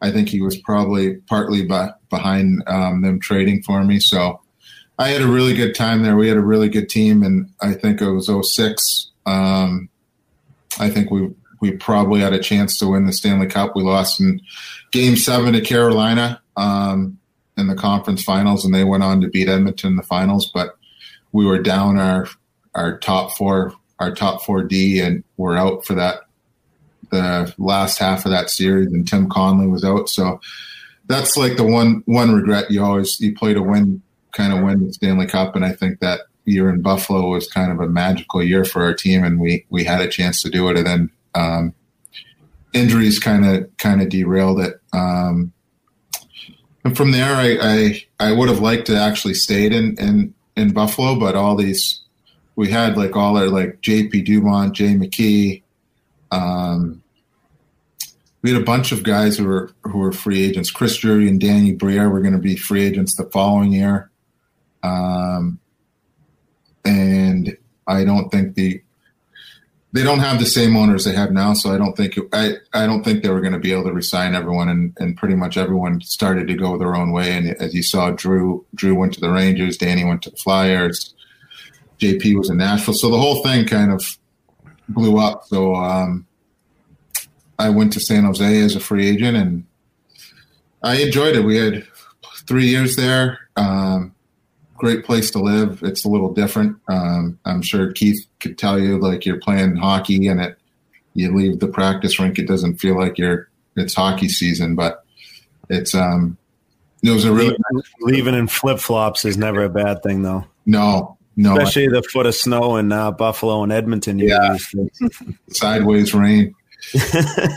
yeah, it was good. No, but I I enjoyed. it. I got to play with you know. Um, some really, really, truly great players: Joe Thornton, Patrick Marleau, Joe Pavelski, Rob Blake, um, Jeremy Roenick. So we had really good teams there. We probably overachieved when I'm looking back at it. We won the President's Trophy one year, but I don't. We never got out of the second round for whatever whatever reason. Um, Um, and then I went from there. I, um, my knee was kind of getting wonky by then, and uh, went back and finished up in, in Buffalo with um, two more years that were that I enjoyed. So it was uh, it was a long ride, but you know, made a lot of made a lot of really good friends and met a lot of good people, and went to cities and countries and places I would have never ever gone to before. So, uh, and a lot of these, a lot of guys I played with are still close friends to, to this day. So it's, um,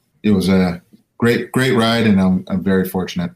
Oh, that's great stuff. Yeah. You had a great, great career. And like, as you referenced earlier, you know, being an offensive player in, in college and growing up and kind of adjusting your mindset a little bit to becoming a defensive more of a defensive role player. It speaks volumes of your character, number one, and in that adaptability that's so important for a team for a player to fit into a team. And also like you just keep getting jobs that way that, you know, you're a team player, you can, you know, be productive in the uh, scoring areas as well as be responsible defensively. And, you know, as we talk to kids now, you know, it's being a complete player, you know, so you've run the gamut on being a skilled, you know, power forward, scoring, relied on heavily to for offense, and then you also have played uh, shutdown roles uh, at the highest level. So it's pretty cool. You have a lot to give uh, to the kids out there, and I know that you guys coach. And so,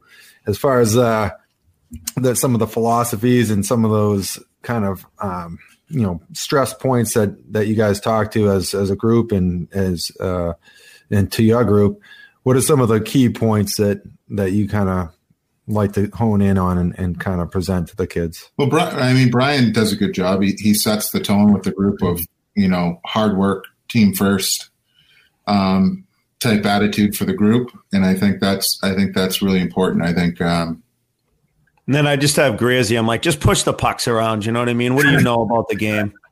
you only you only got a thousand games on your best belt. I played like 20 in the East Coast League. Uh, yeah, but it, I mean, I think for these kids, it's it's to tell them the importance of being a good teammate. Like you said, that goes a long way if you can be a good teammate.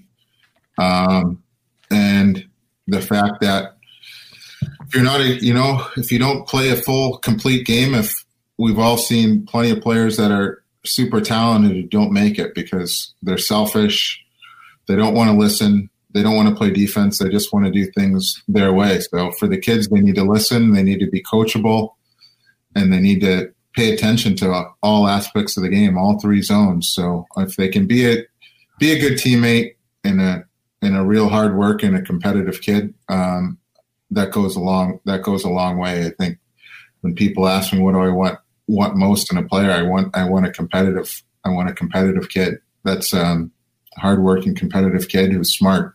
Those are the things that that top the list. So if you can start kind of getting this, getting these kids on the on that path, and um, and enjoying and grow, helping them love the game, I think we're we're on the right path with them. Yeah, I mean, I think obviously for me, it's a it's a it's a treat, especially um, you know to have Mike more and more involved this year. Obviously, with you know he he was coaching in New Jersey last year, um, and to have him around just to be able to bounce things off of, you know what I mean, and just to have a guy that you know he's so um, educated in the game and was such such a smart player. So you know, I know for me personally, it's you know I'm not one of those guys that when I coach, like I, am still trying to learn every day because I don't know, you know what I mean? And, and, and so to be able to bounce things off each other, um, and ask questions and, Hey, what do you think about this? And, you know, we, at, at, you know, for the most part, you know, we'd like to, you know, stress the kids to play, you know, a, a good competitive game and get the kids to be unselfish and move the puck. And, you know, one thing we don't,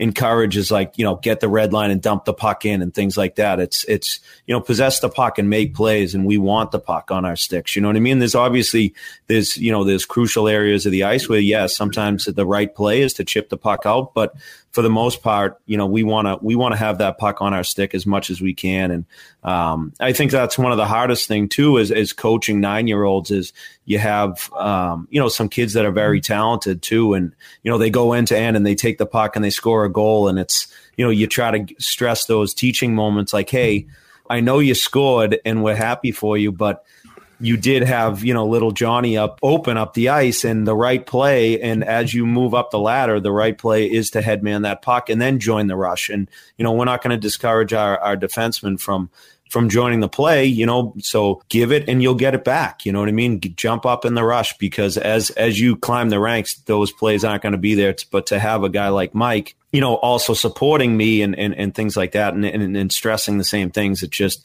it's so valuable for for the group of kids that that that we're coaching, that's for sure. Brian does it. I mean, when I was I didn't know how much I would be around, so I wanted to make sure, you know, my son was gonna go to a good coach. So I think that's that's the main criteria that people should be looking for for the kids is a good coach and Brian does a great job with them. Um, and uh, it's a massive problem around here. I, I have I have an 03, so I kind of went through the whole the whole run through U14s with those guys. As from a young age, you had teams playing the trap, kids dumping it in, being encouraged to dump the puck in, being told to ice the puck just because they were under pressure.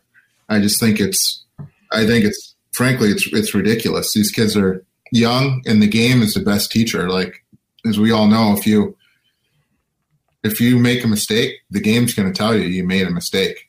Um, but you have to be allowed you have to be allowed to to make that mistake and and try and, and play the right way and have the courage to hold on to the puck and be creative and and make a play. But there's far too many people, especially around here, who have kids playing systems and power play and penalty killing units and shorting the bench at at an early age. It's uh, it's a problem around here.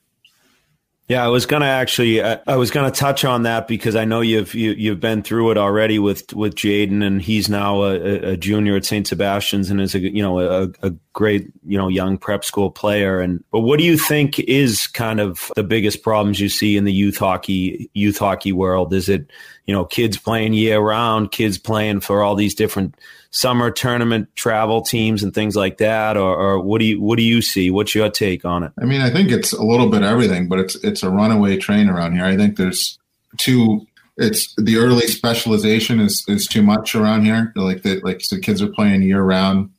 Um, they're on the ice four or five times a week for throughout the year. So eventually, their hips and they're going to have hip problems, growing problems, knee problems. They're gonna they're gonna run into this, and not to mention that that they might lose the love of the game because they're not getting a break. Um, and then on the ice, I think there's just there's too much emphasis on winning. It's all about it's all about winning around here. So when you care about winning and you're a coach and you're coaching 10 and 11 year olds, then the best way to control winning is to put structure in.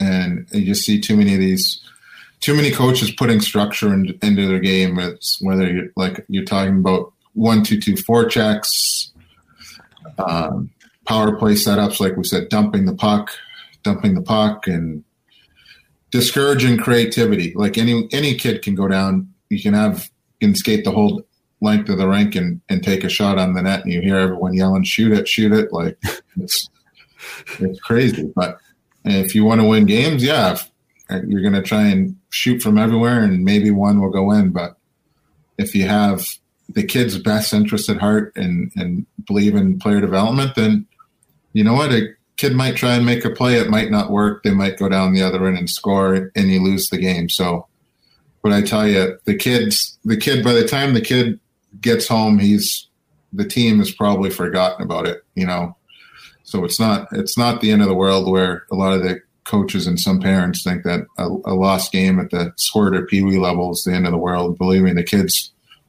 couple hours later, the kids kids have, have long forgotten about it. They're not they're not going to remember that they won they won a game when they were 12 years old. Once they're they're in their 20s, so it's uh it's a little overblown the the, the winning aspect of things around here.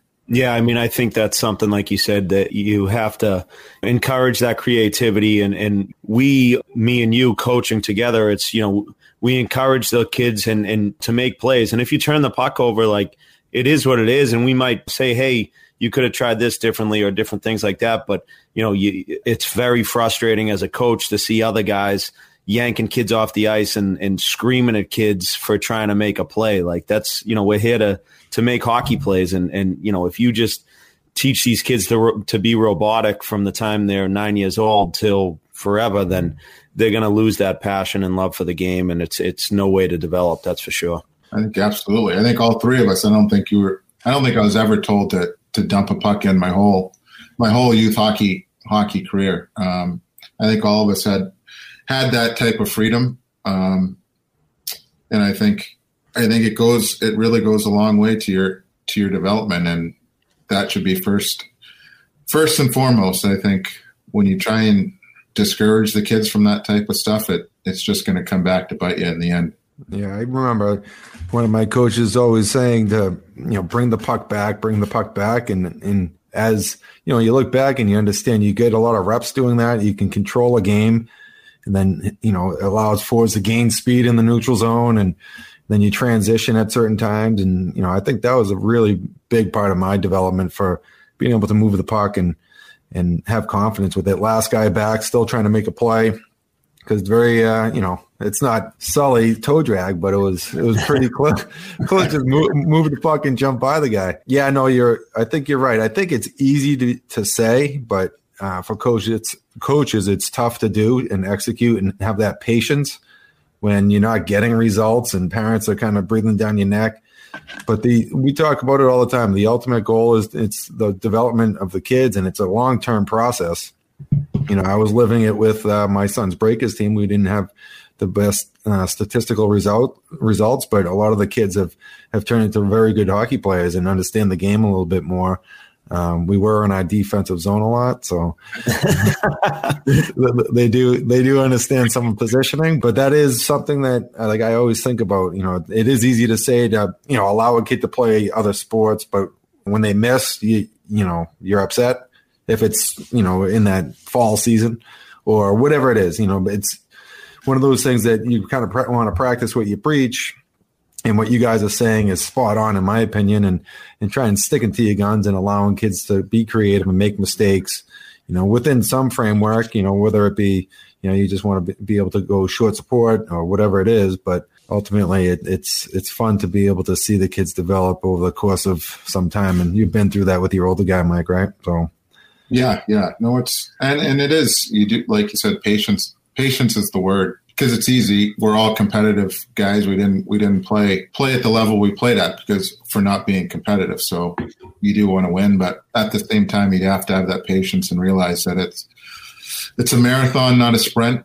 And uh, like I said, losing losing a game is not the end of the world. And like and I I do understand that some you know maybe some some coaches don't have uh, you know they're they're feeling the pressure from parents or whatever it may be and not getting results. But you know, if they can step back and, and take a deep breath and, and trust trust in what they're doing, if they're teaching the game the right way, that that's the main thing. And uh, like you said, it's all about development. And I think when you look look at the numbers of mass kids that are that are making it to the NHL and stuff, the numbers the numbers go down every every few years. The numbers are going down, and I, and I think a lot of it is because that it's it's so structured now and and and such a win, in a such a win-win mentality around here that it's uh it's actually hurt the the player development. Yeah, yeah. No, speaking of um you know player development and kind of your post career obviously you got into you know scouting a bit um you and Mott's actually shared kind of a scouting job with with with uh chicago and uh, and obviously you were also coaching at St. Sebastian's for the short term, and then you know you moved on and were coaching in in Jersey. Now, why did you you know what made you kind of choose the coaching path? Where your, your your father was obviously in management and scouting role and all that type of stuff, and obviously your brother um, with the Dolphins was was the head of uh, I think college scouting for years, and then obviously now has become uh, the general manager of the Dolphins. So it's you know you you've kind of chosen that that more of that coaching role. What what interests you the most about that? Um, I think I enjoy being on the ice and like you know kind of giving back and the, some of the things you've learned and and um, doing that stuff and and it's pretty gratifying to to work with the kid and then see them kind of make a jump or make a make a leap and and maybe achieve something that they've been striving for, whether that's make a high school team or, or whatever whatever it may be. It, it's pretty gratifying.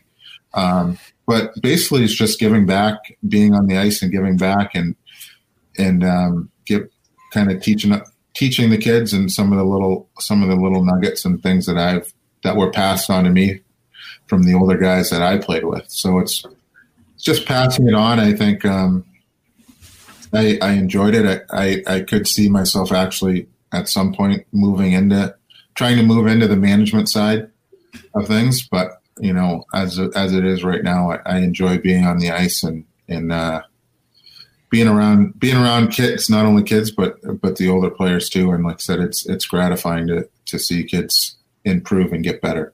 So yeah, you were able to work with some high school kids that very impressionable, and then in the NHL level, um, over the course of your 14 years, you, I'm sure you had some good coaches, some some mediocre coaches.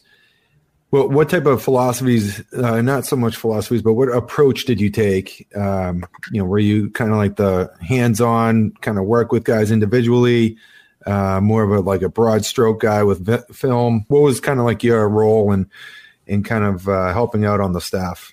Um, I think my my main thing was kind of being hands on with the players and sharing sharing my my viewpoint and my experiences with them and going over film and then taking them out, out in the ice and trying to see if I can help them translate what we watched on the film or what what may be lacking in their game. So I think it was kind of it was kind of a more of a personal relationship type thing. I, I tried to build with will with all the players. Um, I think players are it's it's different than you know when we were playing 10, 15 years ago. It's I don't think they respond as as much to yelling and screaming and and and being super hard on them. Um, so you have to be ready to give them a, an answer why why you're telling them this, why you're showing them this. So that's what I, I enjoyed. You know, watch little video with them, but then be hands on with them and try and help them kind of craft their game and, and build their build their game and and uh, kind of expand on their strengths and then help build their weaknesses. So um, you know, I was kind of a more of a hands on guy. How was it working with a young kid? You know, a number one overall pick in Jack Hughes last year. It was it was great. Jack's a, Jack's a good kid, and I you know Hynes kind of let me um, spend a lot of time with him. So um, he's Jack's a sponge. Um, you know, it's difficult for anyone to go in the league at, at 18 and, and have it have a real big impact, but he's a sponge and he was very open to criticism. He sees the game differently than most people. Um, you know, he thinks he's got the self belief that he can make a play out of anything, and sometimes that made it hard on himself as he's figuring out the league but I think he'll be fine. He's just got to he's got to physically mature a little bit. But um, to his credit, as an 18 year old kid, he always wanted the puck. He always wanted to be on the ice when the game was on the line, and he wants to be the best player in the league. And I think he believes he can be the best player in the league. So it was it was great to be around him and to to to work with someone who who thinks that way.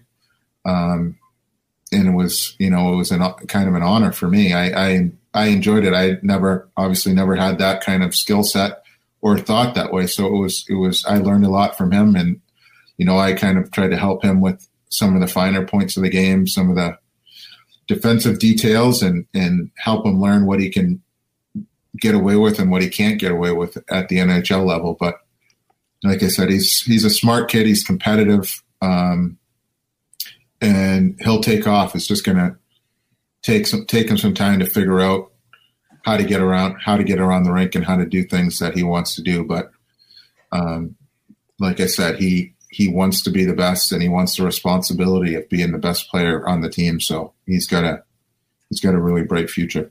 I think one of the things that you just said right there is is huge for you know these young kids that are listeners. Be a sponge, right? Like there's something that he's probably looking at you like, oh man, this guy, I got a way better toe drag than him and all that type of stuff, right? And I'm twice as skilled as, as Mike Grier ever will be, but you know, he can, he's, he knows that he can take so many valuable lessons from your career, from you. And I think that's just something that's so important for, for young kids to hear is just, you know, be a sponge out there. And I think, like you said, that having that, having that inner thought process of like I want to be the best and I want the puck on my stick and things like that is something that you can't teach. You really can't. It's it, it, it's hard, but to have that confidence, I think a lot of that comes from shinny hockey and small area games and things like that. That you know, and, and us as coaches, we can provide that for our kids to create little competitions and have fun and, and get these kids to have that mindset that they want to they have that inner motor to to be the best that they can be and and I think like you said too that being a sponge is so important. You know what I mean? Because a lot of times coaches, you know, you, kids look at feedback and they say, "Oh, this guy's criticizing me and he doesn't like me," and that's not the case at all. It's it's you know we want you know I know you know from my perspective is you know I'm giving you feedback because I want you to become better and I want you to be able to make you know make the right plays and and try different things. Yeah, I think it's a great message. Number one overall pick the coachability factor. Any kid can pick up on that message, and I think it's a great, great thing for the listeners to to to hear because you know he's a great player to begin with. He's, he was drafted number one overall for a reason, but always continuing to, trying to learn, and that's that's great insight. Yeah, he's got a bright future. He'll be he'll be fine. It wasn't the year that he he had hoped, but it's a it's a tough league, and I think that's kind of what a lot of people underestimate. You know, he to go in as an eight year eighteen year old is tough. It's it's not much different than you know these kids who go to try and play prep school hockey as a freshman.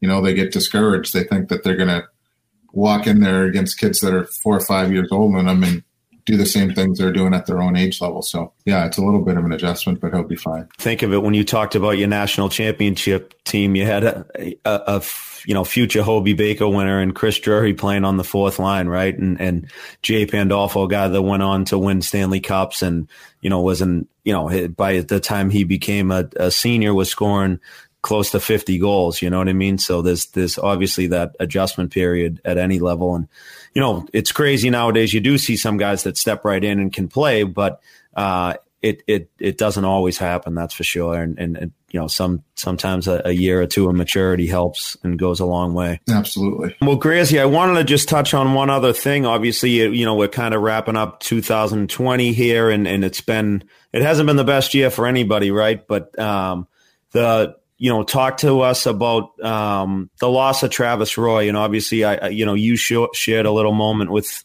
with me, um, you know, how you were out on the ice with him, but, you know, at, at, at pregame skate and, you know, talk about his impact in, you know, your career and, and your life and being a teammate of his. And uh, obviously we were all sad to hear that news uh, when he passed a couple months ago. Yeah, it was definitely, uh,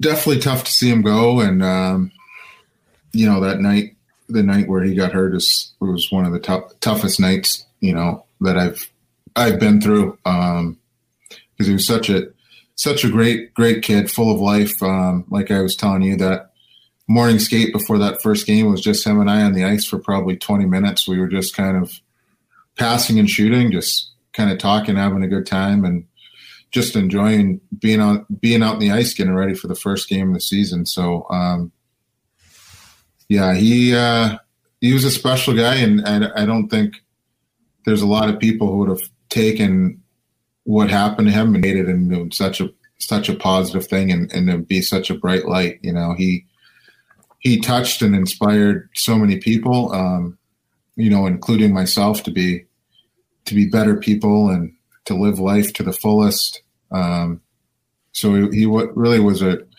a truly a, a, great inspiration. That, like I said, it, it was a horrible thing that happened to him, but you know the work and the time that he's put in to raise awareness for spinal cord injuries and rehabilitation and, and research. Um, you know, it's it's going to go a long ways, and will it has helped and will help. You know, many, many, many people along along the way. So, um, a truly, truly remarkable kid, man. Um, and it was, you know, it was an honor to to know him and to to get every time I got to see him, I, I really enjoyed just being around him. And I, you know, you could never get over how, how positive and happy he was to see everyone and to be around the rink. So, um, yeah, just, just, just a great guy. And it was, it was tough to see him go. I think he was, from what I understand, he kind of made peace with it. It'd been a long ride, a long, hard, painful journey for him, but,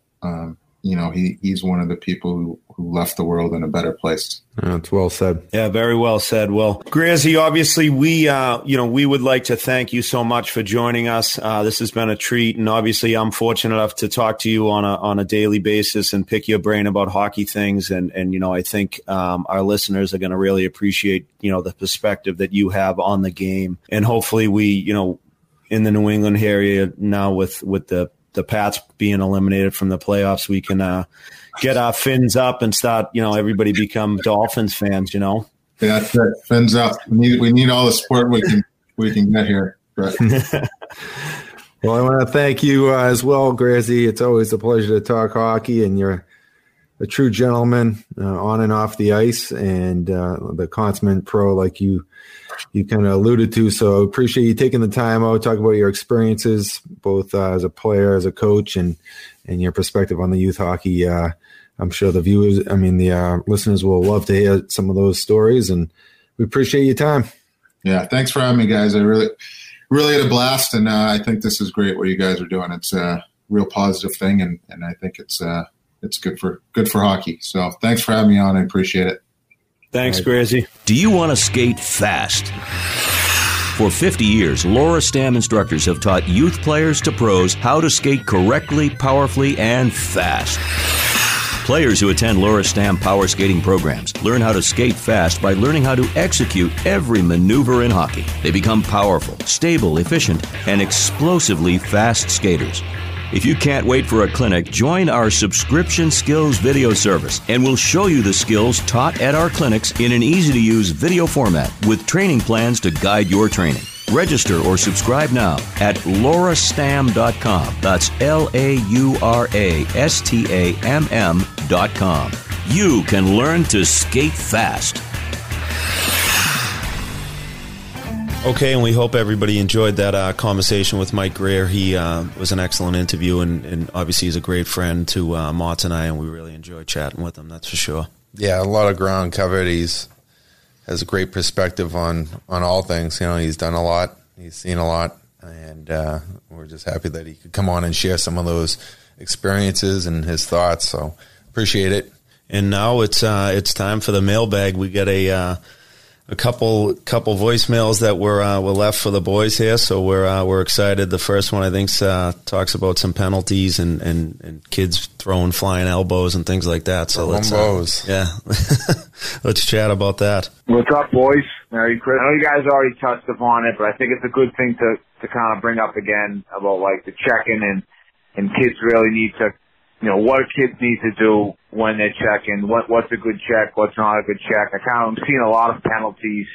You know, kids, they want to go out there and take kids' heads off, but we know that you're not, that's not doing them any good if they're in the, if they're in the box. So yeah, I mean, we did touch on it a little bit, but it's all about angles and skating and separating the player from the puck, going through the the player's hands. The, the biggest thing. So along the wall, like it'd be easy to you know, kind of demonstrate. Should we get up and demonstrate? Yeah, yeah. Stop to hit me with the. Let me get my shoulder pads yeah. out of the car. Yeah, angles, stick and body position, and then you know you, you, can finish. You can put the player up a little bit more with a little more oomph, but keeping hands down. It's it's a tough game to uh, to play at times right now because there's a lot of um, speed and you know unpredictability, but if you're if you're going to be the checking player, you want to make sure that you're under control, closing in on the player with your hands down, and really thinking about going through their their hands, especially along the wall. You got anything else there, Bry? Yeah, I mean, I think the the number one goal is to separate the guy from the puck, and I think, like you said, if your your feet are moving and you're skating, you're going to be put yourself in a much better position. You're going to be much more balanced. You're going to have that good low center center of gravity and be stronger on your skates. I think one of the bad habits that I see is kids, you know, they're not moving their feet and they kind of, you know, they they, they throw their hands up, right? They're kind of they're checking with their, their their hands and their gloves and their hands are high. And again, the object of body contact is to separate that guy from the puck, like you said. And so if I go, if I drive through the guy's hands and then I can chip the puck free, or maybe I take the puck, then that's that's the ultimate goal. But good to hear from good old Harry again. Yeah, Harry, Harry from, from, Hyde, Park. Yeah, Harry from Hyde Park. This guy, uh, he's a character. That that's for sure. I can't believe this guy's a father. Yeah. Keep them coming, Harry. We love we love hearing it. Love you, Harry. Well, one good thing though, actually, you know, as as you watch, Do you think Harry ever like played sports? JV soccer? Yeah, he's definitely a JV guy. Probably not a hockey guy. But getting back to the question with the something that you can watch is uh, the women's game. The g- girls do a great job at it because they can't ca- can't check, but it is a physical game. You know, the higher up you get, you watch some of these, um, say, national team games or even like uh, college. Um, they're very physical, but yet they're not blowing anyone up, and they're taking good angles, separating players from pucks, and that's just a good example. You know, that's kind of something that might be a good way to, to show some uh, good examples to some younger kids. That's an excellent point. We, um, myself, actually, Grazi and uh, Jay Pandolfo, a bunch of guys. You were probably still playing, but it was the we played against the women's Olympic team. Not not this past Olympics. It must have been 2010 or 12. 14. Yeah, whenever. Yeah. Yeah, yeah, a couple of years ago. Not not the last Olympics, the one before. We played against the women's national team at Belmont Hill a couple times, and uh, I was shocked at how physical they played. Yeah. Um, and it, it was it was fun. It was a you know they competed hard, and, and it was it was great hockey games. And obviously they could they were around here, and they, they don't have a lot of competition, right? So it was those were fun games to play in, and they were you know they're, they're very strong in the skates and tough and play hard, and there was a lot more bumping than, than I expected. Did you pull any ponytails? Dude, I got dummied in the corners. I was, you kidding me?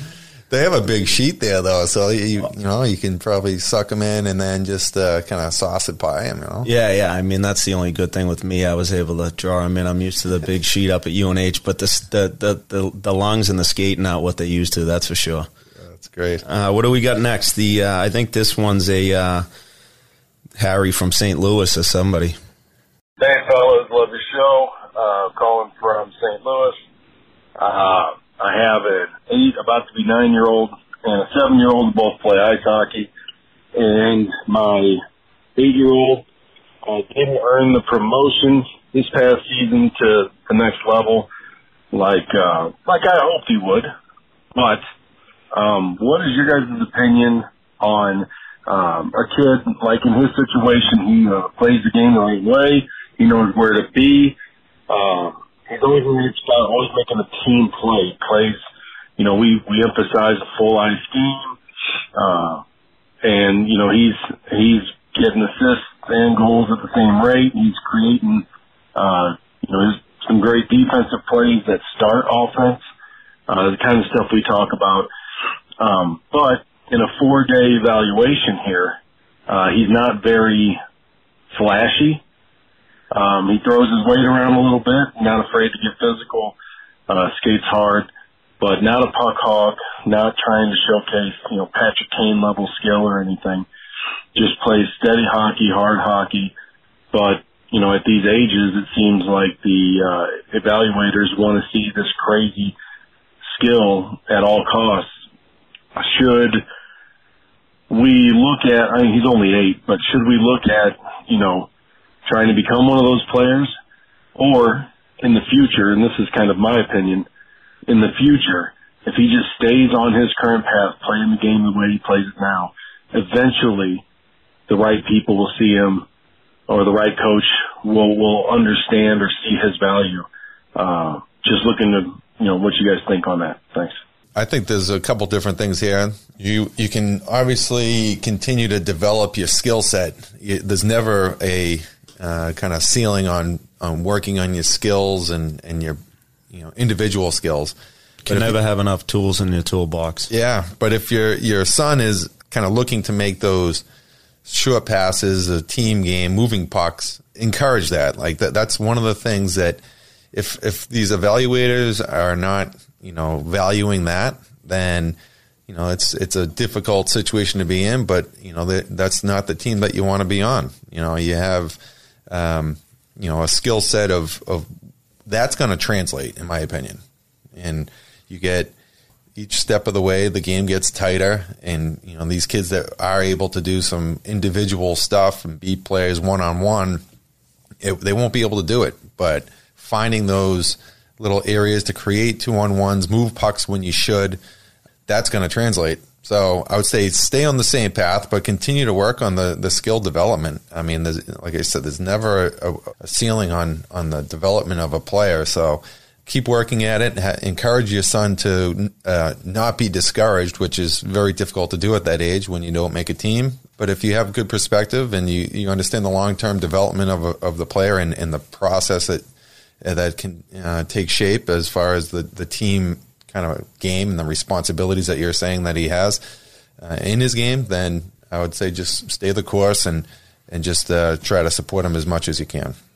Yeah, I would say, you know, first of all, thanks for the call. It's, it's great to hear from, you know, guys around the country, that's for sure. And, and you know, I'm glad to see we're uh, touching on the audience out in St. Louis. And obviously that's become a, a real hockey hotbed yeah, out great there. Great sports town. Um, but, you know, also, it, you know, he's, he's what, eight, nine years old it's a it's a long career path and it's you know I wouldn't be discouraged by you not making the top team. We've talked to multiple guys that didn't always play at the highest level. You think uh, you know I think of our interview with Zach Sanford. He played you know around here in Massachusetts. There's all these you know elite programs and things like that, and he grew up playing in more of a you know the second tier, the the, the AAA or tier one, whatever they call it, and look at him now. You know what I mean? He's now playing for the St. Louis Blues. So don't be discouraged by that type of stuff.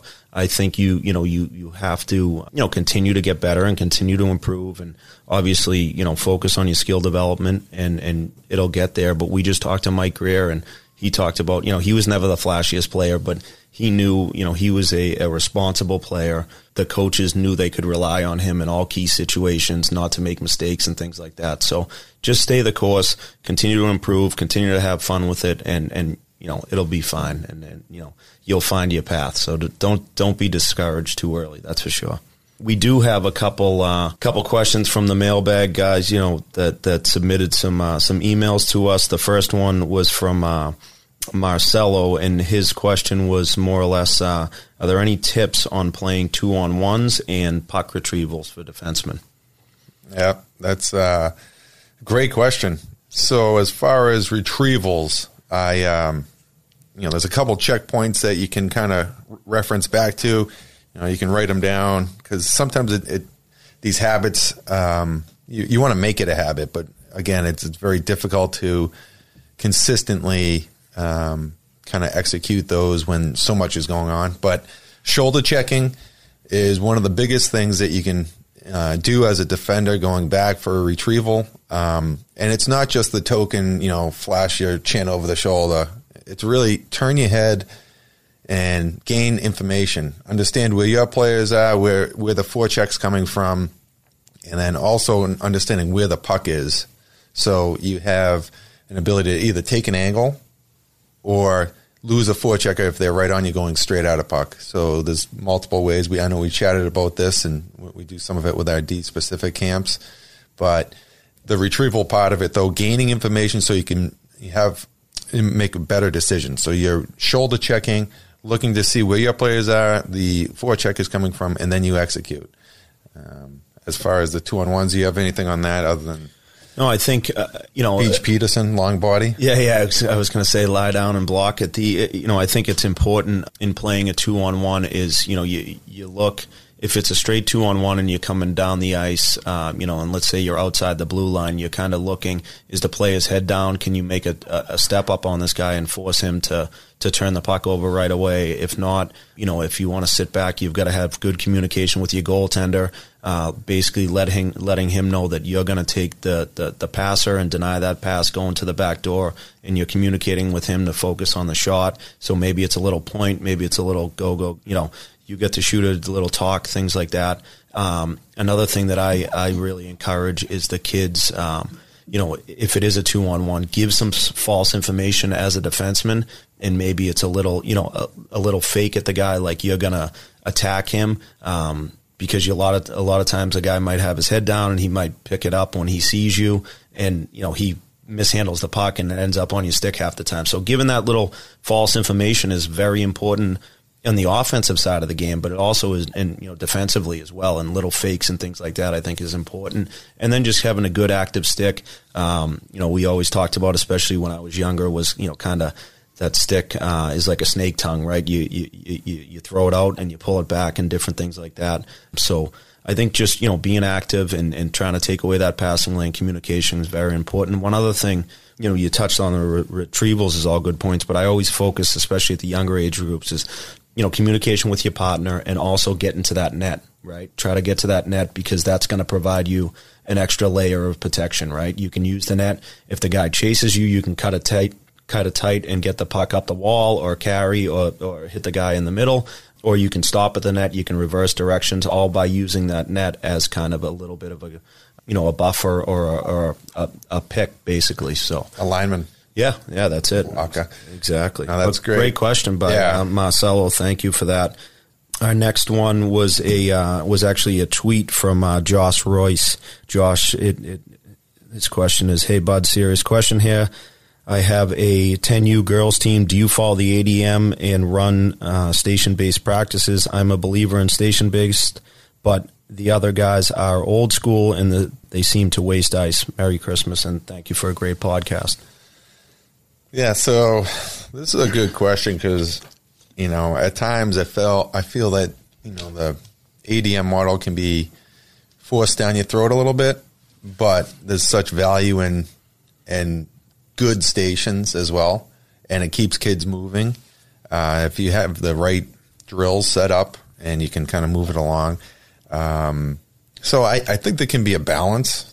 You know, to be honest with you, uh, you know, and it's you know, ten you ten girls is is an age where they can still you know benefit a lot from touches, you know, and, and getting you know uh, in tight areas, whether it be a game or, or tight turns and f- figuring it out. But the, also, you know, you're playing full ice games as well, so you want to stretch stretch them out a little bit. Um, but I I would uh, I would say err on the side of a blend. You know, Yeah, you, yeah. you don't want to do one or the other. I don't know. What are your thoughts? I mean, I coach kind of at that level. Obviously, my my my youngest Liam's team's the 2011, so they're you know nine, going to be ten. Uh, most of those kids. So I would say that I think the, the the stations are very important. It depends on your structure of your practice ice as well. Like for for my team, we have one full sheet and one half sheet. So you know, we we kind of design things as you know, I don't want a kids a lot of kids standing around, and a lot of times you see guys when they're running practices where they're doing say like a half ice practice and they're doing a two on one out of the zone or something like that. So now you have 13 kids standing around, which I think is wasted ice time. You're usually only out there for 50 minutes, so I think it's it's high reps, high energy, and I think the the you know the ADM and the station based stuff really provides that. So what we do a lot with the team that Grazie and I coaches, you know, we we're fortunate enough to have two goalies. We do a little game to get going, some cross ice, some different um, small area stuff, so the kids are getting reps. And you know, now there's at least six kids going, and both goalies are engaged. Uh, then we'll split up depending on the number of coaches we have on the ice that night. And get into a couple more, you know, two or three different stations and really utilize the ice well, work on different things you know, whether it's skating drills, puck drills, stick handling drills, all different things, and then also the, you know, and then and then kind of we finish off uh, with with some more gameplay and some more three on threes or a shootout and things like that because it's also fun for the kids too, right? They enjoy it, and that you got to have them, you know, love coming to the rink. And then when we do have a, a, a full sheet at that age, which we're lucky enough to have, is it's uh, you know we, we've started to introduce a little bit of kind of flow drills and some of the different passing drills and things like that, utilizing more of the full ice, which is nice.